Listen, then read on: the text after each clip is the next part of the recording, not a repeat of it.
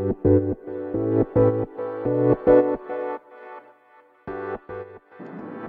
い、皆様こんばんは、ラチェです。このチャンネルでは、見習いこんまり流片付けコンサルタントである私が、もっと片付けがしたくなる、そんな理由やメリット、効果について話をしているチャンネルでございます。もしあの気になる方いたらですね、ぜひぜひチャンネルフォローしていただけるととっても嬉しいです。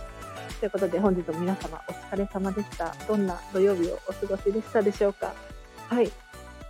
というのもですね、実は私今日本当にいろんなことが起こって本当に楽しい一日でした。で、今日のテーマなんですが、タイトルにもある通り、私と西野昭弘エンタメ研究所というテーマで話をしていきたいと思います。で、何を隠そう、私自身がですね、西野さんのオンラインサロンメンバーになってかれこれ1年半くらいになるんですね。で、最近、うん、今年に入ってから、今年、年末、去年の年末くらいからかな、あの、オフラインでも少しずつ顔を出していてですね、西野さんのオンラインサロンメンバーさんだったりとか、西野さんとですね、ちょっとずつ、ちょっとずつ本当に活動をしている感じですね。で、えっ、ー、と、今日なんですけれど、ハロウィンですよね。で、ハロウィンといえば、私にとってはですね、もう西野さんの煙突町のトテルっていう絵本が思い浮かぶんですね。で、ご存知ないの方のために少し話をするとですね、この煙突町のトテルっていう絵本がですね、ハロウィン、ハロウィンの日を舞台に物語が進んでいくんですね。で、ハロウィンの日に、えっと、ゴミ人間プペルが現れてっていう感じなんです。なので、今日はそのハロウィンでですね、やはりなんか、あ、西野さんっていうふうに私は思い出すんですが、今日、なんと、西野さんに会うことができましてですね。で、これ、えっ、ー、と、クラウドファンディングで、西野さんと写真が撮れる件みたいなのがあってですね。で、写真を撮ることができました。いや、もう本当に嬉しくって仕方ない。なんかもう、あっという間、一瞬写真撮るだけっていう感じだったんですけれども、それでも本当に大満足ですっごく嬉しかったです。で、もう本当にドキドキして、どうやって写真撮ろうみたいに思っていたんですが、もういざ写真を撮るってなったらもう頭真っ白になっちゃって、もうとりあえずピースみたいな感じで写真撮りました。で、西野さんがですね、そのゴミ人間のプペルの格好をして、仮装をして、写真を撮ってくださっていたんですけれど、もう本当に一瞬だったんですけれど、とっても優しかったなぁなんて思います。で、私たちに声をかけてくださってですね、あの映画見てね、みたいな。私も思わず、あ、もう絶対見ます。本当に見ます。で、私自身はもうありがとうございましたって感謝ができたので、それだけで本当に満足なんですね。で、このチャンネルでは普段は、えっ、ー、と、お片付けに関する話をしています。なので、ちょっとお片付けにも共通するな、なんていう話をしていきたいんですけれど、毎年ですね、10月31日ハロウィン終わった後にですね、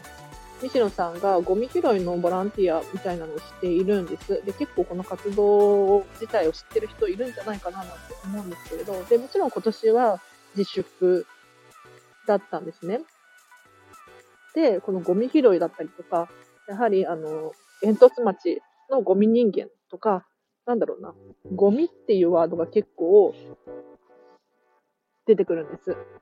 で、その時に私自身どう思うかというと、こんまり流片付けコンサルタントを目指しているので、やはりね、ちょっと似たような部分があるんじゃないかななんて思います。というのもですね、やはり、うん、世界的に日本だけに限らず、気づいてる人は気づいている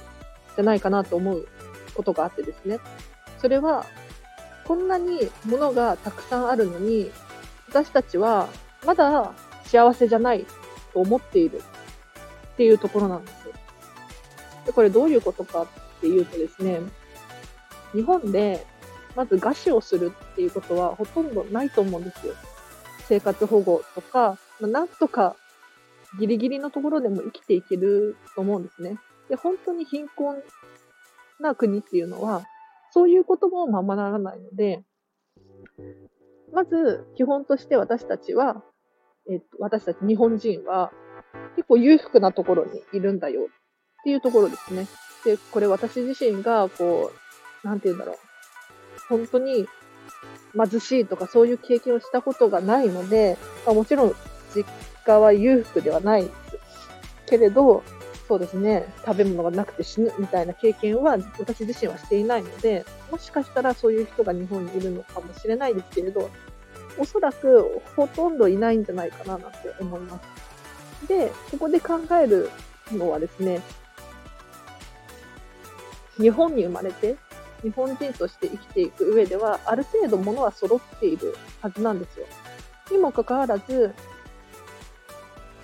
なんかまだ幸せじゃないというか、まだ物足りない気がしているんですね。で、これってどういうことなんだろう要するに、たくさん物は溢れているのに、幸せになりきれていない。例えば、アマゾンでポチポチしてしまう。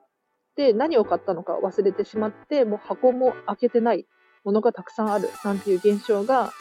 結構ね、あちこちで起こっているらしいんですよ。で、これこそ、なんていうのかな、不幸だななんて思うんですね。非常にもったいないと思うんです。で、これって、その西野さんの絵本のゴミの話、ゴミ山の話もそうですし、えっ、ー、と、こんまりさんのその形家の本質なんじゃないかなと思っていて、要するに、たくさん持てば幸せになれるかって言ったら、実はそうじゃなくって、本当は自分は何が欲しいのか、自分が何が好きなのかっていうのを見極めることによって、ようやく自分が幸せっていうことに気がつく、じゃないかななんて思うんですよ。で、これからの時代、そのサステイナブル、持続可動性っていう言葉だったりとか、エコ、例えば、コンビニのレジ袋が有料とかになりましたよね。で、そこで、やはりエコであること、要するに私たちの次の世代にもこの環境を残していくっていうことだったり、するのかななんて思うんです。私たちの子供たち、さらにその子供たちの代が笑顔で、もっと私たちよりも幸せな人生を送れているのかっていうところにもつながっているんじゃないかななんて思うんです。なので、私はですね、うん、この、えー、煙突町のプペルっていう絵本が大好きだし、こんまりさんの片付けコンサルをすることによって少しでもお手伝いができるんじゃないかななんて思っています。はい。